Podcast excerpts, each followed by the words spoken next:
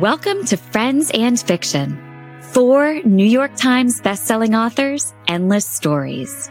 Novelists Mary Kay Andrews, Kristen Harmel, Christy Woodson Harvey, and Patty Callahan Henry are four longtime friends with more than 70 published books between them.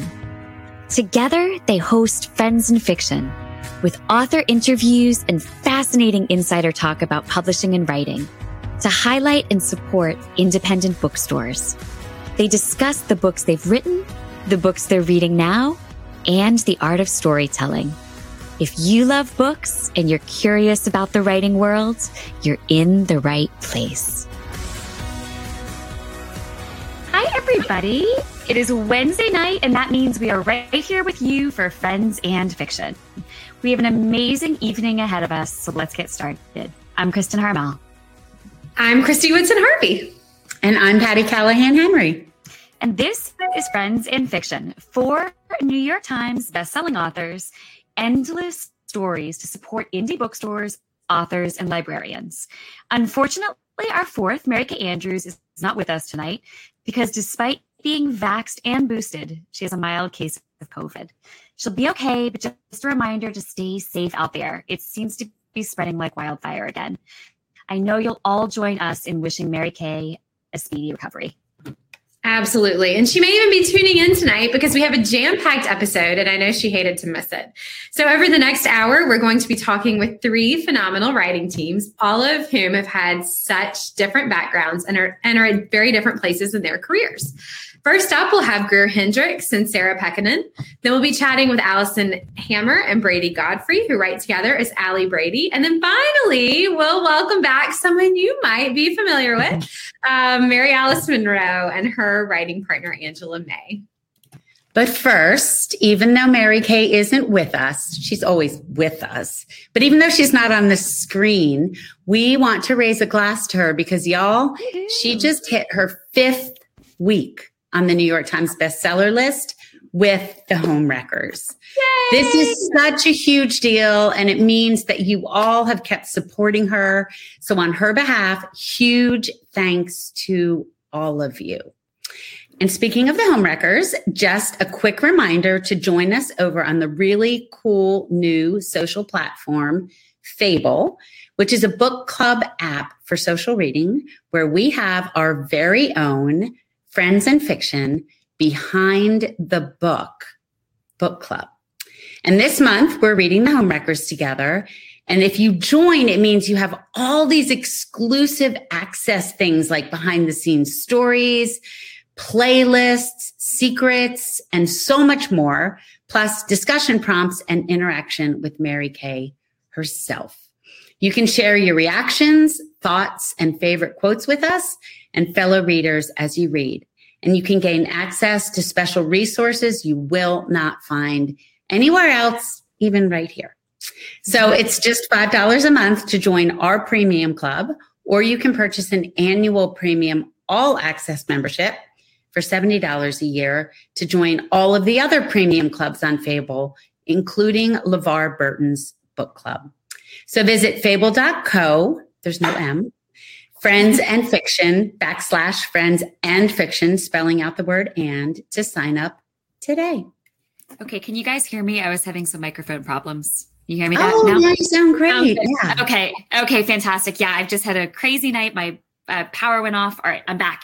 All right. How about even more interaction with us when you can actually hear me because I won't be having mic problems? yes. Yes, you say? Well, this summer you will have two more chances to meet the Friends and Fiction 4 in person at a ticketed evening event at Bethany Beach Books in Delaware on Wednesday, July 20th, and also at a fabulous luncheon on Thursday, July 21st at the Rehoboth Beach Country Club in Delaware hosted by independent bookstore Browse About Books.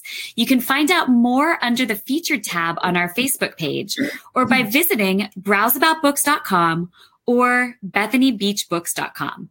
Both beach towns are just gorgeous, so it's a great excuse for a summer vacation too. We do want to remind you though, make sure to buy your tickets in advance if you think you can come because we expect both events to sell out. And we really, really, really want to get the chance to hang out with you, so we hope we will see you there. Mm, I can't wait. It's so soon. Yeah. And don't forget, as you know, if you're a Friends of Fiction watcher, we continue to encourage you to support your indie booksellers when and where you can. And one way to do that is to visit our own Friends of Fiction bookshop.org page, where you can find Greer and Sarah's books, Alison and Brady's books, and Mary Alice and Angela's books, plus books by the four of us and our past guests all at a discount. And this not only supports independent bookstores, but it also helps us keep Friends and Fiction up and running. So, before we get going with our amazing episode tonight about writing teams, Christy had this great idea last week of a starting an Ask Us Anything segment. And you all have so many awesome questions for us. And sometimes we get so busy talking about business and our guests that we miss talking to each other and y'all and answering the things you would like to have us do. So leave your questions on the Facebook page and we might ask it in a future show. But tonight's question comes from Angie Chenery. I'm sure that's Chenery. and I think it's a perfect one because although the four of us don't officially collaborate on books like our writing partners tonight, we're very much a team. So Angie asked and would love to know you all talk about your writing sprints, but how much do you guys edit read or inspire each other's stories? Are you each other's beta readers? So, question. real quick, Christy. That's such a good question. Um, so I think we all have different answers to this question too, which I think is really interesting. I have not had any of the ladies beta read for me yet. Um, you're welcome. I have kind of we I think we all have really different processes. I am very much like I write like kind of a just a first draft and then it goes straight to my editor um like before i've even really like cleaned it up much so um i think they've all written me blurbs like at very early times and actually in the wedding veil um patty wrote was reading like a really early draft for a blurb and she caught this like timeline issue that I was like, oh my gosh, stop the presses. ah! And it's so funny because you think like, how many people have read this book and how many times have I read it? Like at least 50 and, you know, never caught it. So, um, but I think more than that, like, we're just such a good support system for each yeah. other. I mean, I know the ladies are a really good support system for me. And like, um, they're, they're just in this job, they're not a lot of people that you can like kind of whine and, or vent about something like very specific and anyone really understands what you're saying. And um, I could say something like very specific and they know exactly what I mean. And yeah. um, that in and of itself is really great. And we ask each other a lot of questions, like little things, like what do you think about this, or would you have a character do this or this, or um, what do you think about this name or this title, or so you know they've all been very involved in um, the writing process. But so far, I've saved them the torture of being beta readers. no, it would not be torture. It would be a pleasure. Come on. How about you, um, Kristen? Yeah, you know, it, it's funny. Um, I, I, writing is such a lonely profession. I think by nature, it's something you do alone, which I, which um, is something that I am so interested to dig in tonight with our guests because they all do it together, and we, in yeah. a way, do it together too.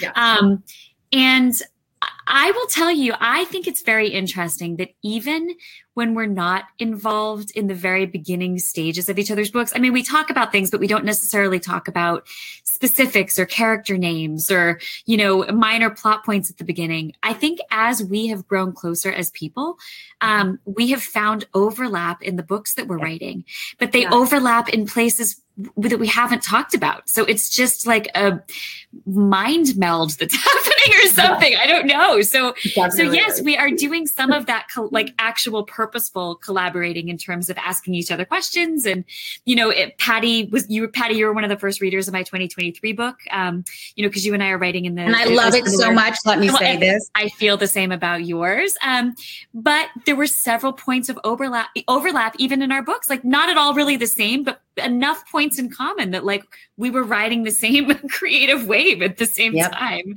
you know?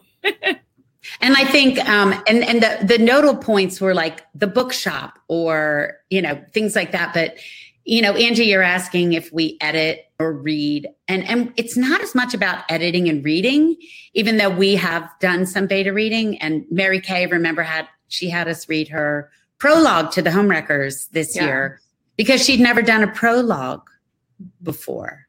So she had us read it and, and give input into that. But we definitely inspire help when we get stuck. So, Angie, that is a fantastic question. So, now let's welcome our first guests for the evening. Greer Hendricks and Sarah Pekkanen are the number one New York Times best-selling co-authors of The Wife Between Us, An Anonymous Girl, You Are Not Alone, and The Golden Couple which was just released earlier this year. Before becoming a novelist, Greer worked as vice president and senior editor at Simon and Schuster. Her writing has appeared, and all three of us right here are publishing with Simon and Schuster. Yep. Um, her writing has appeared in the New York Times, Publishers Weekly, Allure, and several other publications. Sarah began her career as a journalist covering Capitol Hill, her debut title, The Opposite of Me, sold to Greer. While Greer was at Atria, an imprint of Simon and Schuster, which also happens to be the imprint my next book comes out with. So Atria would go on to publish Sarah's subsequent novels, which were sold all around the world to international bestsellers. The pair have teamed up to write their best-selling novels, which have all been optioned for t- film and television. And if they weren't such wonderful people, I would hate them. So, Sean, can you bring Sarah and Greer on, please? Hello. Hi. I am for so that intro. happy to see y'all. Um, I want you, we're going to dig into writing as a pair, especially since one of you bought the other's book. I just, like, as an author, I'm thinking, what editor have I ever worked with that I would write a book with? It's fascinating. but I want you to start by telling us about The Golden Couple, which is your latest. So I have an idea. Sarah, I want you to tell us what it is about. And then Greer, I want you to tell us what it is really about. Oh, Ooh, hmm. that's not that's not the way we normally do this. I know. Welcome to Friends and Fiction. I love it. So mixing it up. All right. So the Golden Couple is a story of a maverick therapist. She is so outside the box that she has actually had her license revoked. And she has a method that really works for her. And basically, this is what it is if you're a prospective client and you walk into her office, whatever problem you bring her, it can be a childhood trauma, it can be a infidelity in your marriage, whatever it is, she will evaluate you and quickly decide if she wants to take you on. Ooh. If she does, she will promise to fix you in 10 sessions. But here's the catch you have to do whatever. I mean, when I read her say that in the book, I was like, oh, 10 sessions, right? And you've got to do whatever she says during those 10 sessions. And so the golden couple begins with the golden couple strolling in. You know, they appear to have everything. They're like that couple that we all know on social media where they look beautiful and they never have dog hair on their clothes and they're never you know, running looking. nothing, nothing like me. I don't. um, they are that couple, right? They're very aspirational, and they stroll in, and immediately the wife confesses to an infidelity, blindsiding the husband, and from there it gets very twisty, turny, creepy, fun. It's awesome. That okay, is awesome. What is it really about?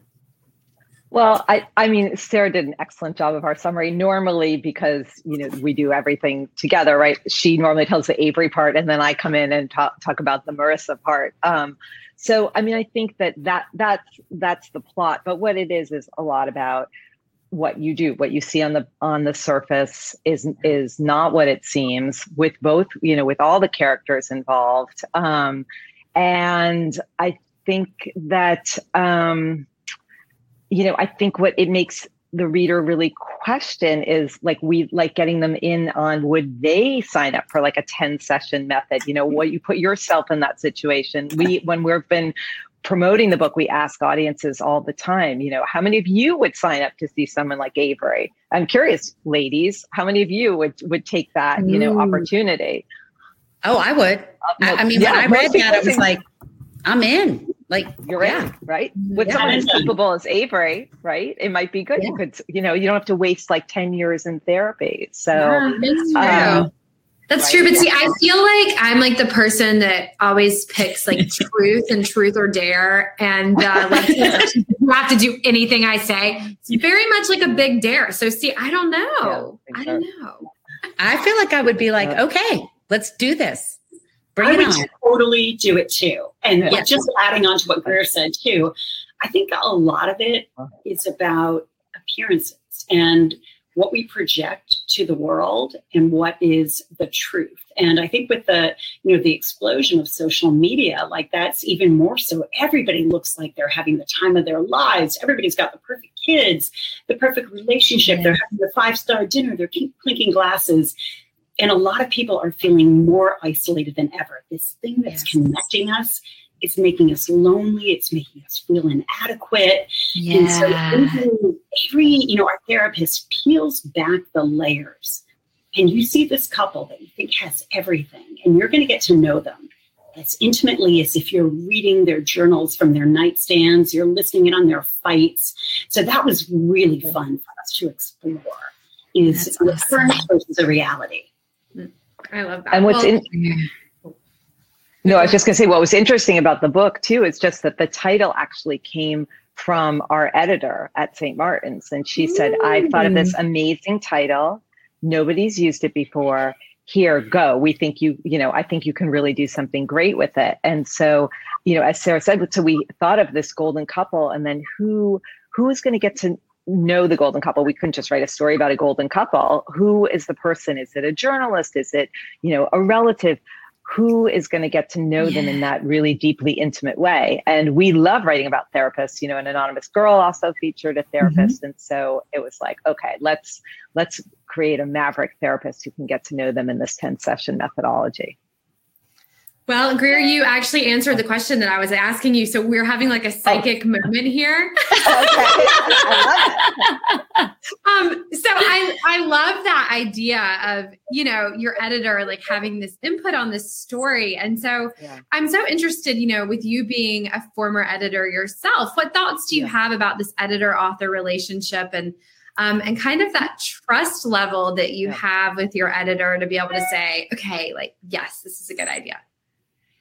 Well, we, you know, I did have, I, as an editor for so many years, I got to know many editors in the industry. And so when it came time for Sarah and I to, you know, when our book went out, we had a, you know, Sarah and I both had a list of editors that we had gotten to know over the years. And Jen was at the top of that list because I knew I'd been, you know, friends with her. I knew how smart she was, what a great, she's not just a great editor, but that she can come up with you know the a, a, title marketing publicity. She's just she's like a triple threat of talent. And so um, i trusted her from the get-go. And i know a lot of people ask what was it like to be edited? And i'm you know incredibly grateful to have an editor. She's you know she she and she's a very additive editor. So she doesn't just say this isn't working. She'll give us suggestions about what could work even better. In fact the naming of the 10 sessions she came up with those names. She's like, the 10 sessions should have names. And she rattled them off. It's like, you know, oh. confession, disruption, you know, she, and just, she's wow. genius. That's incredible. Well, yeah. um, Sarah, since Greer acquired you and edited you in your earlier career, do you think that that's helped your partnership or like, do you know what she's thinking before she? Yeah, I mean, I think it definitely helped because we established a strong friendship. We didn't just mm-hmm. have the author editor relationship, we also had our friendship. And I would go to New York and we would go out to a restaurant and talk for three hours, shut down the restaurant. We got kicked out of more than one restaurant. we would say, like, we're going to take off our professional hat, we're going to put on our friend's hat and like what's really going on, right? Like let's dispense with all the again the theme of our book, the superficial. Like what what are you struggling with? What are you happy about? What are you excited about? What are you in pain about? And we would talk about everything: kids, families, parents, you know, dreams. And so um, that I think was really the basis of starting our writing partnership because you know when Greer um, came to me and said, I want to leave Simon and Schuster, I feel like I really want to write. And I'm not telling anybody. I'm telling my husband, I'm telling you, and you know, maybe one or two other people, but that's it. You know, that was kind of the launching pad for us to write yeah. together. And without our friendship, it wouldn't have happened. That's so cool. I love that. I love that. Which one of you was the one? Did one or the other yeah. of you say, I want to write together? Sarah did. I said to her, Sarah said, I confessed to her because, like, she said we had this deep friendship, and I really was not telling people I wanted to write because it's a very, I mean, you guys all know it's scary, right? Was, you know, could I do it? Would I be able to do it? And I said to Sarah, I'm thinking, you know, I'm thinking of writing, and I actually bounced an idea around to her, and she's like, why don't we write a book together? It wasn't that we didn't use the idea that I suggested, but she's sort of, in, she's very instinctive and intuitive. And I was like, she's written, she can write by herself. She's done all these amazing books alone. Why does she want to do this? She just said, I have an instinct that we can do something really great together. And I called her back 12 hours later. I was like, I'm in. I mean, like, you know, as you said in my intro, I've edited hundreds of books, I've written a couple of articles, but I've never written a book. I had no idea. So I was like, this is going to be a masterclass in learning how to write. Yeah. I mean, it was really, I mean, I feel like we were both reaching out to the other. Like Greer called me, you know, yeah. gave me, confided in the secret and then said, you know, if I get together some pages, would you read them? You know, can I bounce ideas off you? I'm like, totally, you know, we'll, yeah. we'll switch rules in that way. And then I was like, well, let's cut out the middleman. Let's just write together. Like, let's new and do it and it was again like Greer said it was super instinctual. I occasionally have like very gut driven responses. I don't know if you guys are more analytical or more gut driven but when i have the gut that mm. tells me this is it i have to go for it and it usually i'm almost always when it's that strong it steers me right. And i'm like we will have so much fun together. And we have that is awesome, and not just fun, but success. I mean, you've been you've been so successful with with these books, which is fantastic. All right, so you mentioned that at the very start of the book, Marissa, the wife, um, mm. has been unfaithful to Matthew, her husband, and she feels so guilty about straying that she insists on confessing to her husband during their first therapy session. Sarah, was it difficult to make Marissa a sympathetic character given that betrayal? Um, no, because I think everybody in the world is complicated. And I think yeah. none of our characters are, you know, completely, you know, black, white, all shades of gray. Like everybody has things that inform their actions, even if their actions aren't sympathetic. Once we understand them and what's driving that, we may not admire what they're doing, like we may not have done it ourselves, but when there is understanding, then you connect with the characters. And so we really wanted you to get to know Marissa and what drove her to that moment. Oh, I like that. Well, knowing her backstory and what prodded yeah. her to do it is different yeah. than someone just throwing it on the table. Mm-hmm. Sure. You know, blowing up the blowing up the room, so to speak. So Greer, I know yeah. that you have had a long time interest in psychology to mm-hmm. the point that you said you'd be a therapist mm-hmm. if you weren't a writer. I say yeah. that all the time. Um, uh-huh. I always say that as writers, we are all pretend psychoanalysts. Uh, uh, uh.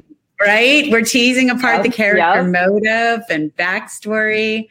So, could you talk about the process of creating Avery, the unconventional therapist? Yeah, I, I mean, and just to echo what Sarah was saying too, just about all of our characters, we have to dig in and, you know, in any of our the you know the villains, the you know, are they, they the reader always has to understand where they're coming from. So if you look at any of our characters, we feel a little bit of sympathy for all of them because something traumatic has happened to them, and I guess that is where um, you know, the background in psychology or the interest in psychology, because Sarah's also very interested in psychology. We both listen to psychology podcasts and subscribe to Psychology Today. Sarah was in a psychology experiment once, so we're both ah, we're both more really. oh, I was in college, yeah. so we're both really, you know, curious about the human mind, and that is, you know, it for us. Um, our books often start with the characters and who they are and even if something doesn't make it on the page like you know that they wake up and you know weigh themselves every day and they eat seven almonds and you know whatever whatever that is you know those weird specifics we know those you know all of those mm-hmm. details about our character and what's interesting to when when you asked about marissa being sympathetic i've um, heard a lot of people who didn't find Avery sympathetic to begin with. And that's something we had to really layer in to give her more heart so that the reader understood where where she was coming from. So for both of our characters, we had to really think about what, you know, what what happened to them in their past, what made them, what's driving them. Did you interview therapists when you were when you were um, well, my mother was a therapist for many years, and Sarah's oh. sister-in-law is also oh, a therapist. Wow. So we both, yeah. So we spoke to we spoke to to both of them. But the, the the great freedom with Avery is because she lost her license. It freed us, you know, it freed us up to make her not a traditional therapist. So well, um, right, the the genius actually. Yes. yeah. I mean, because you know, then you're not going to get those emails. Well, yeah. they wouldn't actually be able to do that. yes. It's the old adage you have to know the rules to break the rules, right? Yeah. Right. Exactly. That's exactly exactly exactly. Oh, that's fascinating. Well, um, I feel like the whole this whole segment has really been kind of a writing tip, but um, selfishly, we love getting writing tips from our friends who come on the show. Um, so, would you guys mind giving us a writing tip? Either one of you? Sure. I mean, I go ahead. I have this theory that writing is a foreign language, and the mm-hmm. translation of thought to paper is something that you have to learn by immersion. So I, um, rather than one specific tip, I could give like a million little tips that we probably all do. But I would say immerse yourself in this new country, in this language. When you're cooking, put on a co- podcast about writing. Take master classes read novels, deconstruct them, you know, with index cards to, to take it down, like the architecture down to the studs and see how the novelist put it together. Think about writing, like just do as much as you can when you're not actually writing so that the landscape becomes more comfortable for you. Amazing. We've never had that tip before in 126 episodes. That's really, yeah. that's, that's really great. One. Yeah. That I, I, I feel like mine is like well, mine is so basic and dumb, and you obviously, since you no. all have written so many books, have have done this. But for me, it's just like getting your butt in the chair mm-hmm. and sitting down to write. You know, to do that every day, and like you can't edit a blank page. So just putting yourself in there um, and creating that kind of structure. You know, having a a writing partner creates that accountability. But for people who don't have that, they have to figure something else out. So whether it's just, you know, telling someone else that they're going to, you know, write a thousand words a day or whatever it is, but that, you know, that, that would be my, that's my very basic for the, for the novice writer, sit down. You just have to do it. Oh, it's not just basic. Really. Yeah. We have to tell ourselves that every day. Yeah. Right. I mean, it's, it's, uh, whenever we get lost, it's back to the yeah. basics and the basics yeah. are button chair. Button yeah. Chair. It's fundamental, absolutely. Yeah. Oh my gosh, y'all! It's so much fun talking to you. I have oh. a lot of other questions, are- but okay. no, thank you. We'll have to come back. We'll have to come back. Yes, absolutely. And I loved hearing that you guys are all writing the same elements. Like, you know, yeah. you have your own books, but there are similar elements in it because that happens all the time. I have so many questions for you guys. And names too. Christy used a name and then didn't use it because Mary Kay used it, picked another one, and Mary Kay used that one. She's like, forget it. I was like, I can't change it again. Like, this is so weird. There's like yeah. something in the air where a lot of us get yeah. like a similar idea, theme, whatever it is, and we, yeah. it's crazy. It's that Jungian, you know, universal unconscious flow. And we're all tapping into that same river under the river and we so sometimes come up with some of the same things. So, but y'all are amazing. Thank you for coming and spending Thank time. Thank you. Thank so you. good to see you too. We'll see you soon. You soon. Have a great night. Bye. Thank all right. Next up, we are. Weren't they great? I, I just I adore the. Oh my gosh! I, oh yes. My, winning. No, I want to talk. To, I mean, I have like I could ask them a million more questions, but another time. Well, I, I know that honestly. Um, you know, I first met them. Um, we had a, uh, a, an event together in Indianapolis, and we get to go to this great dinner together. And they're just as warm and lovely in person as you would as, as you saw them here tonight. I mean, they're just wonderful people. So, all right, and, and I'm so sorry, Kathy. Uh, Mary Kay had to miss it because I know she likes them quite a she bit. Loved too. them. She spent some time with them. Yeah, exactly. All right. So next up, we are thrilled to welcome Alison Hammer and Brady Godfrey, two writers who have teamed up to write under the combined pen name Allie Brady. Now, you all out there have met Alison before. She's the author of You and Me and Us and Little Pieces of Me. And I have actually known her, I believe, since our college days at the University of Florida. And I'm not going to tell you how long ago that was because it's longer than I would like to believe. Um, and shorter than mine. So we're good. your five year your five year reunion is coming up, isn't it? yeah, exactly. We're almost in our mid twenties. Yeah, right. Um, she's one of the most supportive writers I know, and I am thrilled to see her launching this new branch of her career. So Alison lives in Chicago and works as a VP creative director at an advertising agency. Now, Alison first mentioned Brady to me years ago, and I know they've basically become writing BFFs since then. And I think they even call each other that on their um their websites, which I love because we're kind of writing BFFs too. Um, and as we know at Friends and Fiction, writing BFFs are a wonderful thing to have. So, Bradeigh is the author of the upcoming psychological thriller Imposter. She lives in Utah with her family, and in her spare time, she works as a physician. That was a joke about spare time. she clearly doesn't have any, but that's amazing. She works as a physician. So, The Beach Trap is their first book together, and it is set to hit stores in just a few days on June 14th. Sean, can you bring Alison and Bradeigh in? Hi, you I, I think it's been like seven years since college, Kristin, not five. Oh, seven, right? Because we're um, just about to turn 30. Yeah. Yeah. Right. Yeah.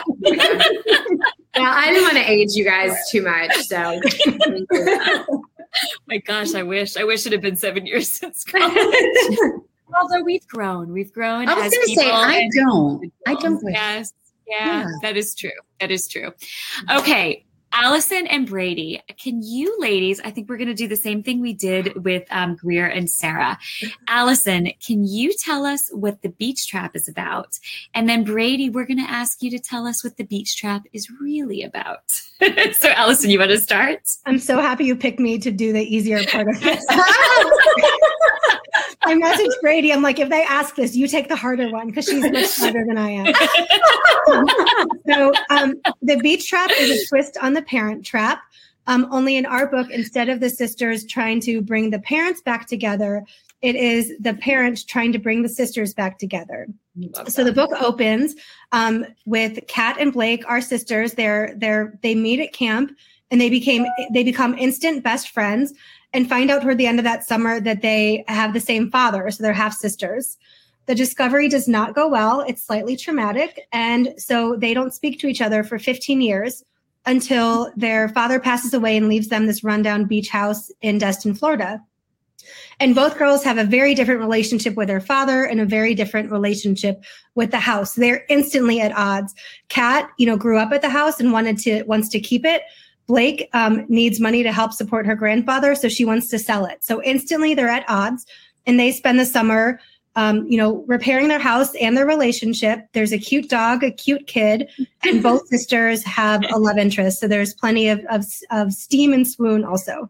Steam and swoon. I love it. Oh my gosh, that's so great. All right, that was a fantastic description. Bradeigh, can you tell us what the beach trap is really about at its core? Yes. So the story is really about the sisters. It's the two sisters' relationship. Um, they they had this really instant connection when they were 12 years old, and we tried to capture that magic of summer camp and how you can become best friends with a girl that you hardly know within such a short time, and then to have it be totally ruptured when they find out they share a dad, and and one of them is you know the dirty little secret, um, and so they have to repair this and they each have to confront very different different wounds from their dad. They each knew him as a different person. They're each grieving him in different ways and they have to come to terms with that. There's some blame on either side toward each other. And so as they're fixing up the house you know of course it's sort of symbolic of them fixing up this relationship and coming to terms with each other learning how to be a family um, and really confronting their wounds and learning how to move on and move on together. I told I you it. she was smarter than me. no, stop. Stop, guys. That was excellent donkerous, Alison. okay, since we're really digging in tonight on author pairs, we'd love to ask you exactly. I'm dying to know this: how you met and how you decided to collaborate on a book. When we were just talking to Greer and Sarah, I'm thinking how nerve wracking it would be to the, be the first one to say, like asking a girl out, do you want to write together? Because what if you say no, right? Like then your friendship is weird because you yeah. said no. Like, so Bradeigh, do you mind telling us the story? Sure. So we met online in a writing group, the Women's Fiction Writers Association. And I think it was in a, I mean, we just sort of got to know each other. Everybody knows Alison. Alison is incredibly outgoing and gregarious and kind to every and supportive. Writer. And yes. And, yes. I mean, everybody knows Alison um, in every group that she's in. And so, I mean, really, I just was like, thought that she was sort of like a celebrity in this group. And then we were in a, um, in like it was like a workshop, writing workshop or something, where we had to read each other's pages, you know. And so we oh. kind of read each other's stuff. I loved her writing. She loved my writing. I can't remember who who reached out first, but one of us said, "Hey, do you want to swap pages?" We were both querying, trying to find agents at the time. And so, can we swap pages and, and critique? And we just loved critiquing and reading each other's work. And you know how important that is to be able to just jive in how you write and how you critique as well, because that's so important, right? and so we just kept doing it. We just kept swapping pages and we became critique partners essentially. So like we formalized it and we were I'm like, I'm your only one, you're my only one. Like don't show your pages to anyone else. it was like going steady. It was like going steady. We're exclusive. We're exclusive, yeah. So we kept doing that um, for a long time. And, you know, and each of us have separate writing paths. And then it was the spring of 2020 um, when everybody was just locked down, right? We were all just home. I have kids. I was like homeschooling, and Allison was working from home, and we just we were sharing book ideas one day.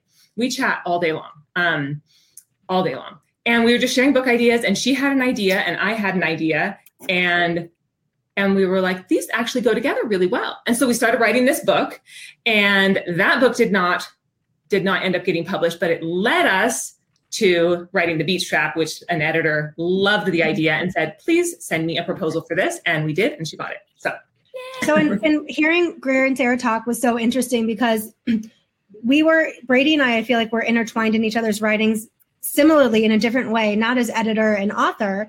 But there's a there's a line in um, in my second book, Little Pieces of Me, that reviewers always call out that they love that line, and Bradeigh wrote it so like we're all like we both edit each other's work so much. So I think that it was a natural transition because we are we were so involved in each other's writing process. So going from critique partners to co-authors, I mean, it's really been really seamless. So who's the first person who said, "Let's write a book together"? I don't remember. It was oh, you. So I, I remember. So I, I had an idea. And again, we talk all the time. And I said, I have this idea. Is it crazy? And Bradeigh said, Not only is it not crazy, it fits together with an idea I had. What if we do this together? And I was like, I was very flattered. Like, I was like, You'd want to write a book with me? oh, that's so sweet. I that. that. I always wonder that, you know, there's there has to be a moment where somebody says, let's try this together. Yeah. Okay, Alison, although I'm- although Patti, it's funny you say that because I think every time we talk about how Friends and Fiction got started, we don't have a clear idea of who said what or how it actually got off the ground. Like it just it felt like groupthink from the first yeah. moment because we fit so well together. And mm-hmm. like and I think none of us, and I bet you it's the same with Ali and uh, Alison and Bradeigh. I like, I don't think we think of ideas as, well, that was my idea. That was your idea. It was just, yep. it was our idea and it worked. And like, how great, right? Except what I'm, except what I'm extremely clear on is that we all wanted to write an anthology and one of us not present on the screen did not think that was a good idea. that is true. For those of you who She'll don't know, Mary Kay is really big with the just no, no, no. yeah, she, yeah, she, she, shuts us down. Like, nope. Like, nope. Also, also, I know, speaking of Mary Kay, I know some of you out there missed the beginning of the show tonight because we had a little bit of Facebook um, trouble in the beginning. Uh, if that's the case and you're wondering where Mary Kay is, um, she's a, a, a minor case of COVID. So she's not with us tonight, but she's fine. She'll be back next week. Sorry Go on. We're sending her all good Yep. healing Yep. love. All right, Alison, I know you are the founder of Every Damn Day Writers. So Yes. great. A support group for women's writers. So you're no stranger to working with other authors. Can you talk to us a bit about exactly why you started Every Damn Day? Yeah, we so um Bradeigh and I and was in this group also. There was a group of us from Women's Fiction Writers Association who were all doing NaNoWriMo together, which is National Novels Writers National Novel Writing Month. Um, which is an international program where writers all around the world write 50,000 words in the month of November. And a group of us were doing it together. And I'm a nerd with all these just different like Facebook graphics. And I was doing a daily post. We created a little support group. And every day I would post and everyone would check in about their progress and how well they were doing, what their challenges were. And it was a really great support community.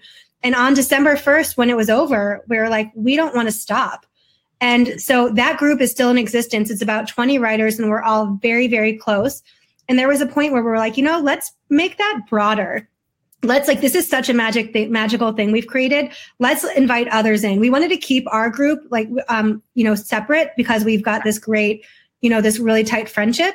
Um, but we're up to, I think, over 750 women writers in Every Damn Day Writers. And we've got awesome. seven different moderators and every day um, we share a post um, to check in on wednesdays we share lines of what we're working on mondays we share goals and it's really just you know writing like kristen you said writing can be such a solitary sport but it's not like Yeah. there's such a community if you if you get out there and so um, really we just wanted to create a community So not you're just creating a community with the two of you, but you've taken it wider. Yeah. Can you talk a little bit about how you actually co-write a book? like what is your process for doing that? Do you divide the characters, the pages, the chapters? Talk to us about that.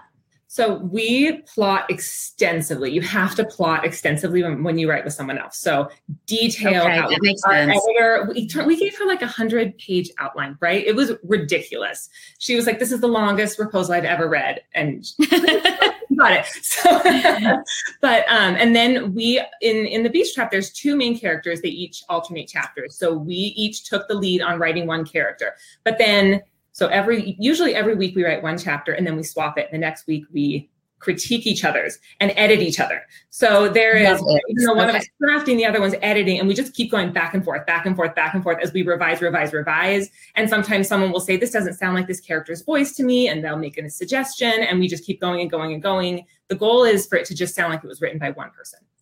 We um we we've said it a couple times. I like it being a little secret. I love there's nothing i love more than getting texts from people who know me who's like that are like did you write cat wait you wrote blake. You wrote cat and some friends have said they've seen friends of mine have said that they've seen pieces of me in both characters and brady has friends who've seen the same who've said the same that they've That's seen pieces of her.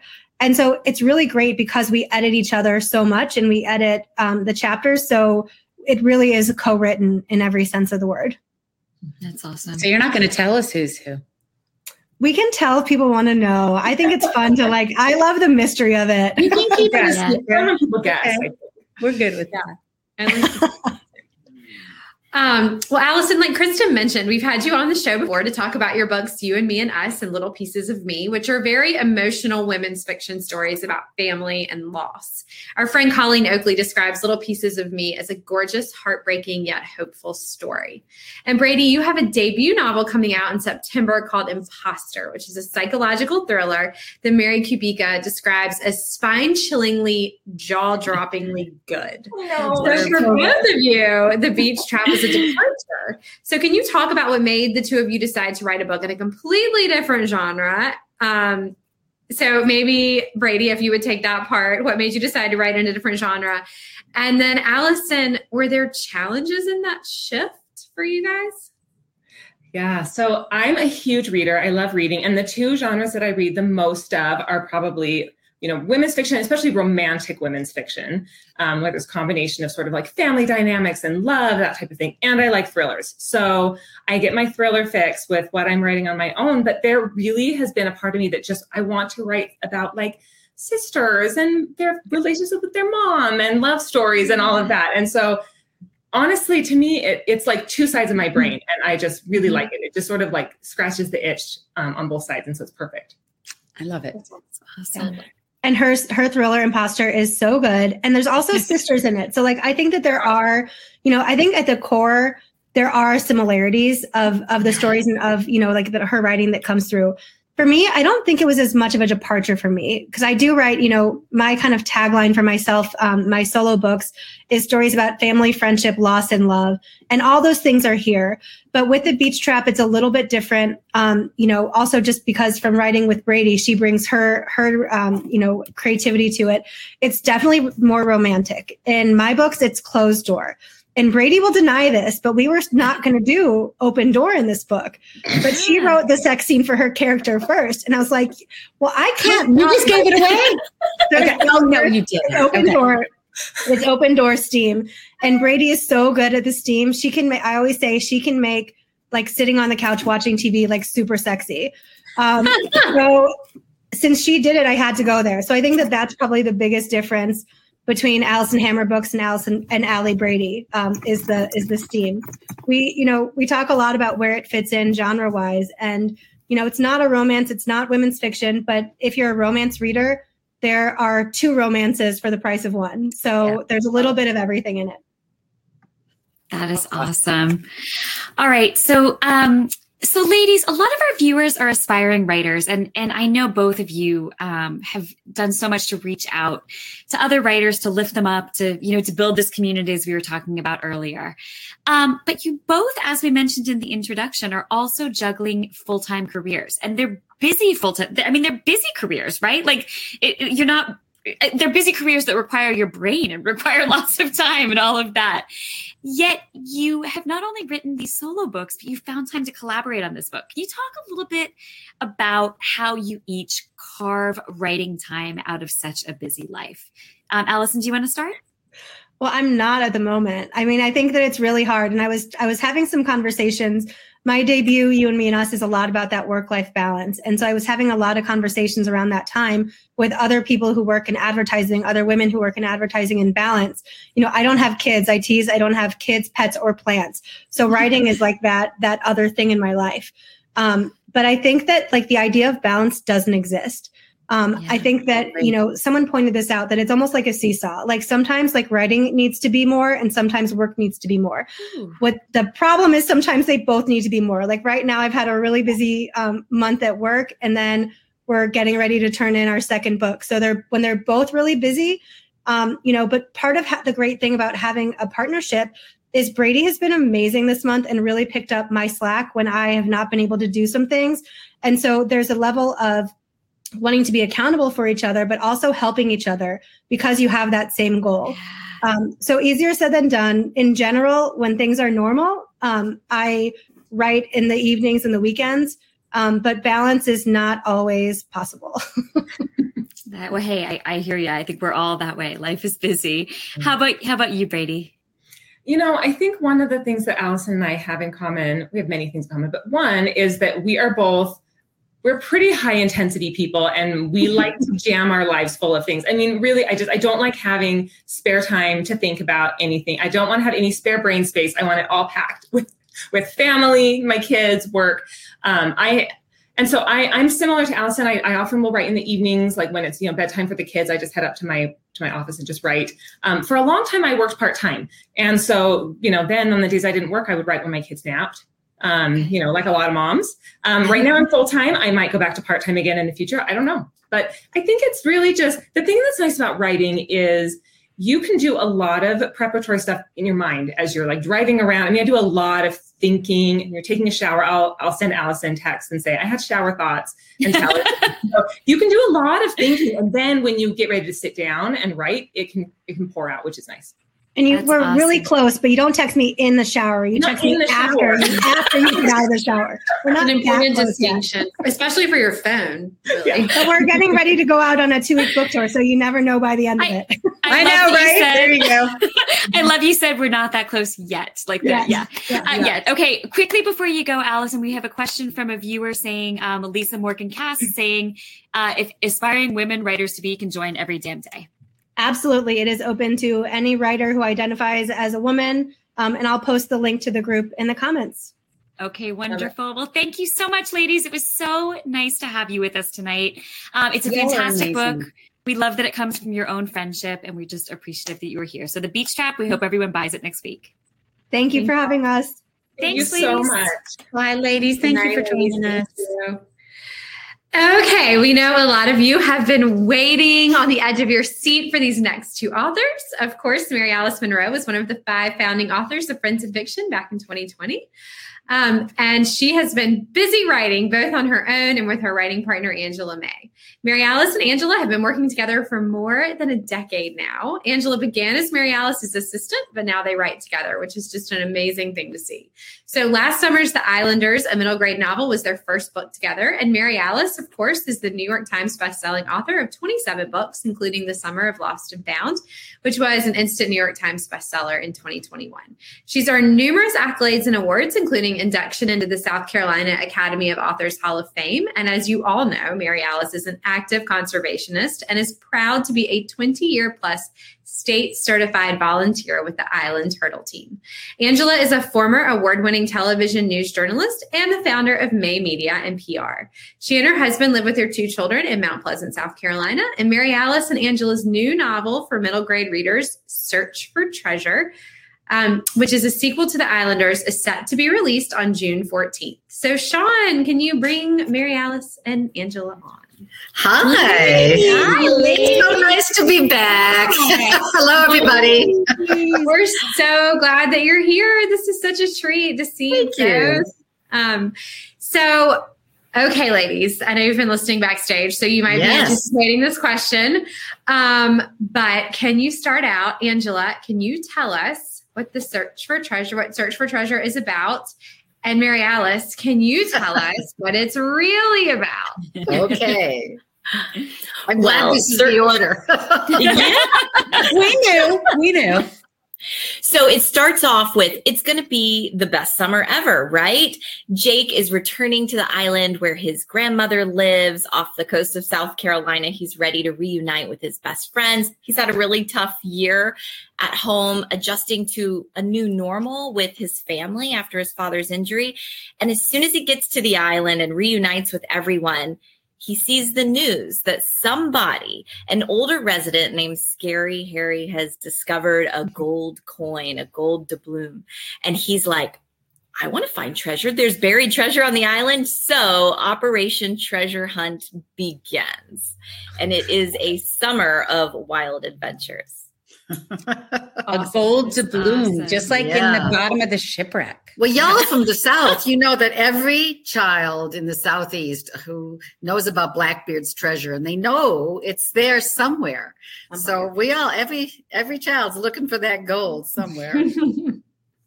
so, Mary Alice, what's it really about? I think it's- it's all in the title, Search for Treasure.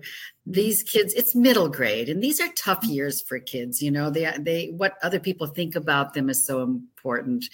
And in one of the things I love about middle grade is that you still have really tough issues. So you have the the father son relationship. You know, he's what's the new normal with a prosthetic, being embarrassed about that. You know, his dad. Um, you have the relationship with a boy and his family. He's nudged out by the new baby, and a little girl uh, nervous about her dad in prison. So you have all these, and of course, the budding aging. They're 12 now. So Lovey likes the boy just a little bit. We're just nudging into that kind of relationship. so they have all these adventures, and there's a sense of other. But at the end, ultimately, it's finding that they really are the the best friends, the treasures themselves, and finding in their family what matters. And I think that's so important at this age. What matters? Because everything's so superficial. Everything, you know, I know my grandkids are in TikTok, and that's just a whole world that I don't understand, but it's all superficial. So we're trying to bring them back to what's real. Yeah, That's that's wonderful. awesome. And Big Al. I think the story's really about Big Al, the alligator. It's really really an alligator. Yeah. that that is the number one question we get asked when we go and speak to students at schools, Mary Alice. It's true. What is he real? And Oh, how big is Big no. Al? Well, he's seven feet long. That's big. oh, that's awesome. All right, ladies, as Kristy mentioned in the intro, and as we of course know, you two have worked together for years, right? I mean, so and you were you were working together in other ways before you were writing together. So I'm wondering, first of all, whose idea was it initially to write together? Mine. yeah, I was Tell us asked. about how that came about. It yeah, it was um I always knew in the back of my mind I wanted to write for this age group, but you know, we've got our novels every year. You know how that is, girls. So it wasn't until I was asked to write um, a lead series and would I do it? And I said instantly yes. But I knew it was a big job. It was Yeah. new for me, and I'd never collaborated with an author before. And I had been working with Angela for 10 years. And you know, when you work for, with someone that long, and she does a lot of not writing of my novels, but has done writing, she's a journalist. She has that background. And I just wondered, you know, we, we like the same things. We, we work well together. And I just said, Angela, do you ever think you'd be interested in writing a middle grade book? And then Angela, said, what? so that was one of the easiest yeses in my life. It came totally out of left field. That's I had, you know, and I know I've said this to you before, Mary Alice, that I had always quietly wanted to be a writer. And I had been a writer, just using words in a different way, right? Through Hmm. my career as a journalist and a media Sure. specialist. So when this opportunity came about, I was blown away. And and she had spoken out loud the thing that I had only quietly said to my husband once before like, if I could do anything in the world and money didn't matter, I'd write children's books. And the funny thing is, is I feel like, at least for me personally and my faith, that like, you know, you might have your own ideas of what you think the good Lord wants you to do, but then he shows you something totally different. And I never thought middle grade. I thought picture books. And I love Ah. writing for middle grade with you, Mary Alice. It's so I know, much and- fun. Uh, what I love about this whole thing is that even though we're working together, the serendipity of I didn't know if she wanted to do it, and it just happened. And that's when that happens, that's serendipity at its best. Yeah, that's true. And what if she would have gone, Well, I'd have done. I'd probably still writing draft one. I know, right? right. All right. When Mary Alice, I know when you began writing Search for Treasure, it part of it grew from your great love of Dewees Island and Yeah. your island on Isle of Palms and, and the beach and the belief that kids need. We talk about this a lot with our Mm. grandkids too. They need to be reunited with nature in this tech filled world. Did you go into the process knowing this would be a series, or was that something that evolved as the process went on? It was designed as a series. In fact, it's It one of was, the okay. reasons I chose the publisher I did is because it wasn't, it was never in my mind a one book. And so I knew um, that whole idea of what we, I did for adults, you know, bringing nature in through stories, I wanted to do for kids because this is their world coming. This is, you know, I, I have a lot to say, and so does Angela to this new generation. And they're so great. This is a can do. They believe they can change the world. I just love this age.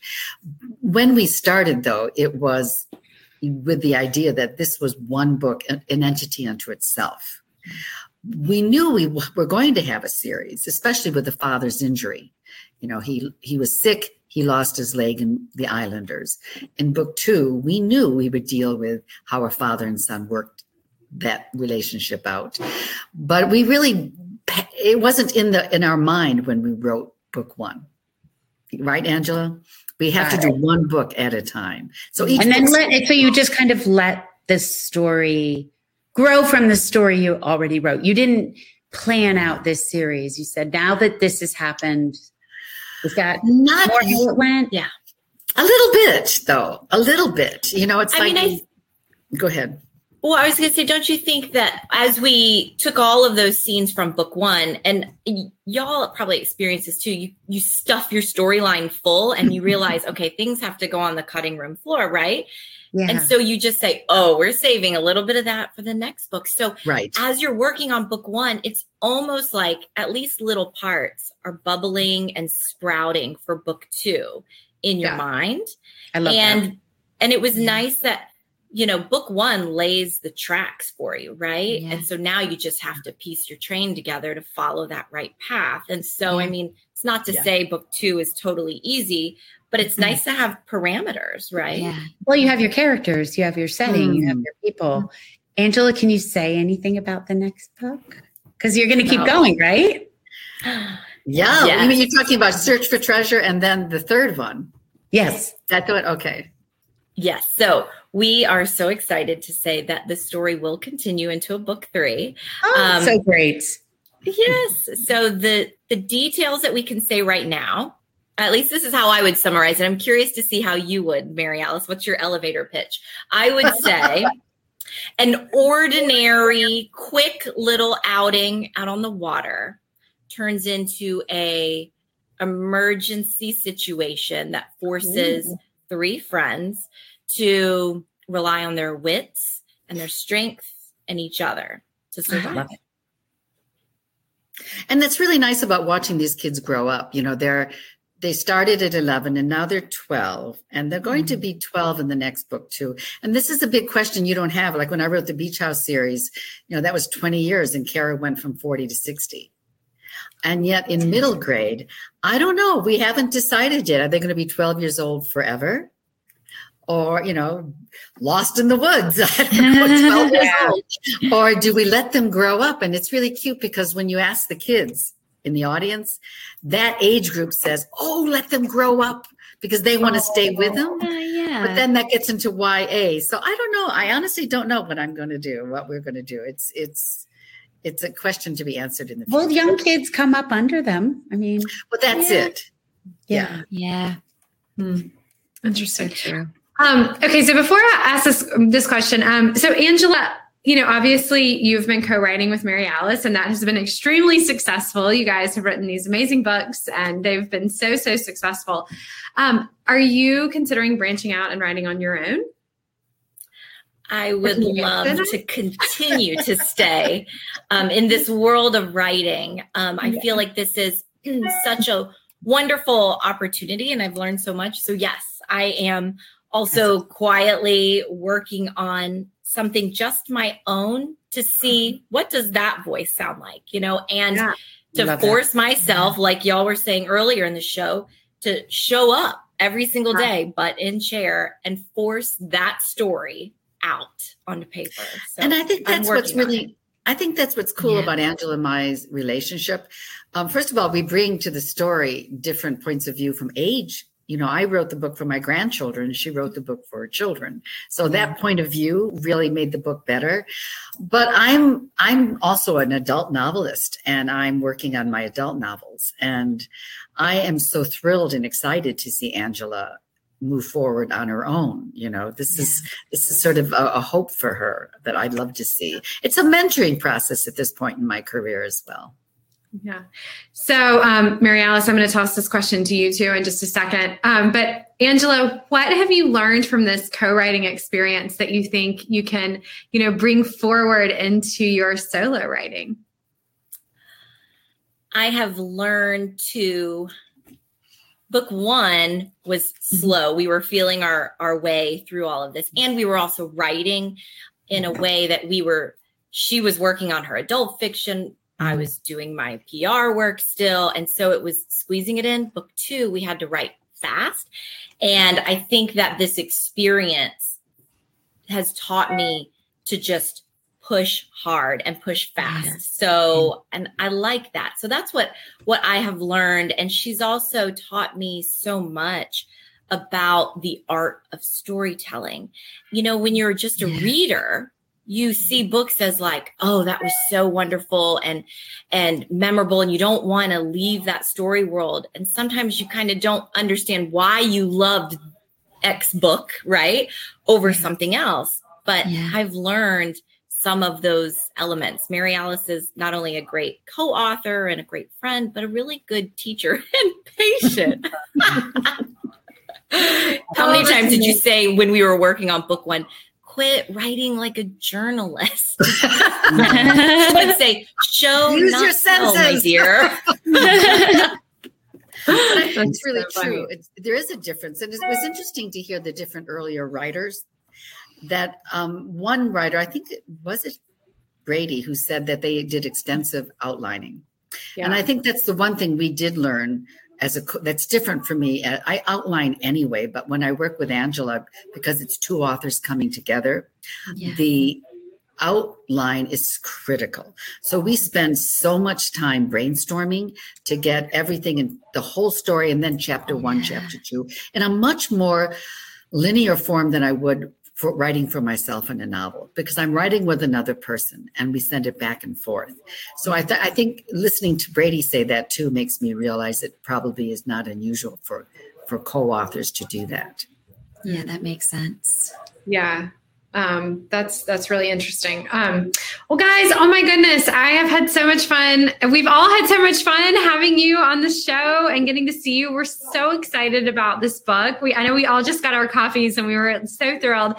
And um, I'm going to start reading. I'm gonna I'm going to start reading mine with Little Will tonight. So I'm I was going to say that's it, Kristy. Yeah. That's the my hope is that people read it with their child or grandchild. Yeah. yeah. Well, I love I love stories like this because it's hard to find things that he's interested in, but that I'm also interested in. And he's obviously yeah. old enough that he's 10. So he's reading on his own. He can read anything he wants yeah. to. But it's still nice to have that little time where we can sit down and read something together. Um, but something that we both enjoy is like really hard to find. So, um, so thank you all for providing that. That's a wonderful. I'm glad. um, and so, ladies, um, Mary Alice, we were going to see if you would maybe stick around for old time's sure. sake just for one final question. Um, and Angela, we just want to say congratulations. We're so excited. And um, we will you. be cheering for you guys next week. Thank you. Oh, thank you. It's been so much fun seeing all of you. And thanks for And I know both of you are on the road, some together and some separately. So we can find those on your websites, right? Oh, thanks, Patti. Yes. Right. Um, we're dividing and conquering. We are, I'm on mine yeah. and I started in Angela. So it's going to be kind of fun. We do some together. Yeah. Mm-hmm. the aquarium launch is always the most fun. But, awesome. Yeah. So we'll be together next week at the beginning yeah. of the week. And then she goes north, I go south. You're coming down so here. It's so. going to be fun. Yes. yes I'm going to be in going, Bluffton, right, Beaufort area. I'd to see her. Yeah. yeah. Bluffton. Yay. Awesome, guys. So, I mean, I know.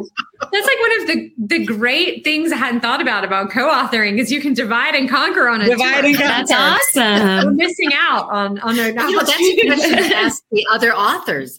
Do they go separately or do they always stay together? Yeah. It looks like they always stay together on tour. Hmm. Well, Al- Alison and Bradeigh, of course, are writing as one person. So I can't imagine yeah. they would split. But I wonder yeah. about Sarah and, and not uh, sure.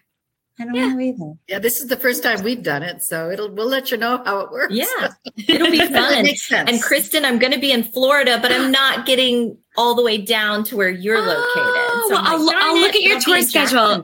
Oh, it's a few hours, but maybe. All right, I'll take a look. All right. Great to see you guys. Thanks for having me Thanks, on. Thanks, Angela. Angela, you're, you're such a treasure. You are. Thank you. You are. You are. Okay, before we get to our final question for Mary Alice, just a quick reminder of our Writer's Block podcasts. We know we usually let Mary Kay do this part because she likes to talk about dropping, but I'm going to do it tonight. So we always post links on links under announcements each time a new one drops. A new episode drops each Friday. On the last episode that came out um, a few days ago, Ron and Meg joined our podcast to talk to Carter Bays. He is the developer and writer of that huge TV show, How I Met Your Mother. And he has a new novel called The Mutual Friend. Y'all, it is such a fun listen. Um, then coming out on Friday in a couple days, Ron and I talked to Liz Michalski about her new dark reimagining of Peter Pan in her book, Darling Girl. Y'all, this conversation was so crazy fascinating because we took a really deep dive into the backstory of Peter Pan's author, J.M. Barrie, and how it mm. all started. Oh, I cannot wait to listen to that. I know that's up Mary Alice's alley too. Yeah, yeah, yeah, yeah. My heart did a little flutter on that. Yeah, yeah. That's awesome. She had Mary Alice. She had so, and I'm, I bet you already know it, but all these interesting the backstory of the author and yeah. Peter Pan was originally a minor character in a different story. That's That that I didn't know. Oh my gosh. Yes. Interesting. Oh, I can't wait to Wow. listen into that. Anyway, sorry. All Not right. to get on a Me too. tangent. No, Okay. it sounds so great. And uh, you know, Ron, Ron is doing such a good job with the podcast. So I'm so excited. It, it just keeps getting better and better. All right. Yep. So we know many of you out there have been participating in our very first Friends and Fiction Reading Challenge. So this month for June, we are encouraging you to read a book from the book clubs, such as Reese Witherspoon's book club, Jenna Bush Hager's book club, the Good Morning America book club, whatever. Um, Wow. of course, yeah.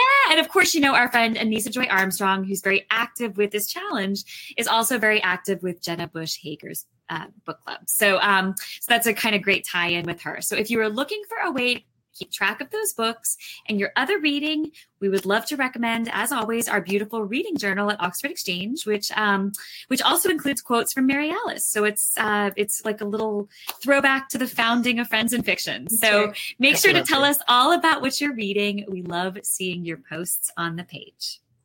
The Friends and Fiction Official Book Club is having a blast. And if you're not there, then you are missing out. The group, which is separate from us and run by our friends Lisa Harrison and Brenda Gardner, is now more than 12,000 strong. So join them on June 20th when they will be discussing Mary Kay Andrews' new novel, The Homewreckers. And make Twelve sure thousand. Wow. Yeah, oh, I it- they are doing such an amazing job. It's incredible. Oh my gosh, we're so mm-hmm. so happy for them and so grateful for them. So everyone out there, make sure to join us for our next episode of Friends and Fiction next Wednesday, right here at seven o'clock Eastern, where we will welcome Emily Giffin and Harlan Coben with Kate. Quinn on the after show. If you're ever wondering about our schedule, it's always on the Friends and Fiction website and on the header graphic on our Facebook page. And I think we're going to do the cover reveal for Summer of Songbirds too. Oh, are we really? Oh, fun. I'm so excited. I think I think we talked about that. So I hope that's Yes, okay we with you did. guys. Yes, we Yes, of course. Everyone loves cover reveals, so that's Yeah. Cover good. reveals are the best Such a night. good Yes. It's a good cover. I can't wait for everybody to see it. That's going to be a really epic show. Yep. Oh my gosh, Yeah, right? it really It is. is. Lots going it on. is. Like tonight, Yeah. just star packed. star packed. Um, before we get to the last question, Mary Alice, somebody just sent in a comment, and I love this. I have two to read actually. Carolyn Clement McDonough says, I'm doing the Islanders as a read aloud with my fourth grade English learners, and they are loving it. I, like you, I am planning on getting the search for treasure soon. Aw. Thank you. And there's so many teachers who are doing that. We get packets of letters, ladies, from all the kids who have written to us from the classrooms. I, I mean, ah, So it's just satisfying. so Awesome. Nice. It really is. And So And so Sarah Grady sent Meg a letter today that says, I plan on writing in on the show tonight, but I wanted to share a positive story regarding Ma'am's, Mary Alice Monroe's middle grade book, The Islanders. She said, I wrote a grant to get one book for each of my 100 sixth grade students this year. And I had to fight like HE double hockey sticks, such a nerd, to get my school district administrator and department chair to allow me to read literature. Out of 100 students, most, most of which were reluctant readers and are reading on at least the first to second grade level, became hooked on reading literature after reading this book, Mary Alice. It Oh, inspired a isn't room full of wonderful? students to read this summer. They laughed, they cried, and we had a fantastic book club discussion at the close of each chapter. So many life lessons. Thank you for all you do, Mary Alice. Oh, Aw. thank you for reading that. That was so powerful. I mean, I just am overwhelmed. Thank you. Thank you. Okay, now a question. Now you know this I'm like blown away. I'll try and answer. okay, well, you know this question because you've asked it of our guests before, and it's the one we like to ask every week. And they notice when we skip it. And I don't think we've ever asked you. What were the values around reading and writing when you were growing up?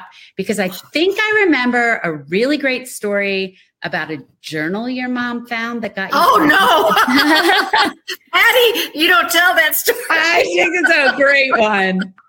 Oh my God. Well, that's why I don't journal a lot. Actually, okay, I have two things. One is I come from 10 kids and my mom and dad. And so it wasn't so much that my mother and dad, they were very in much in the arts, but we kids, you know, there was no TV, internet. There wasn't a lot of TV back then, internet, nothing. So we read a lot, but we also created our own shows. We made musicals, and my a lot of my some of my sisters are artists, so they would paint. Some more musicians, they play music. I would usually write the plays, and we put on these extravaganzas. So storytelling was always a really big part of our lives. As far as journaling, I also had very strict parents, which is why we did all the stuff inside our homes and we didn't get out much. So there was a year when all the kids were going out and sneaking out, crawling out the windows at around 10 o'clock and meeting at the gas station. And so it was the eighth grade summer. So I, I told my girlfriend from across the street and I put um, a string on my finger. I held it. I literally slept with my hand out, hanging out the window. And she never came. I was so disappointed. I made up a story in my diary of what I did and where I who I saw and God only knows what I said but my mother read it in my diary. and she and I she she called me out on it and I'm like, "Mama, I made it up. It's all story." She I guess I was a good writer because she, she didn't believe me. She called up the parents of all the kids I named in the diary. How do I not I, know this story?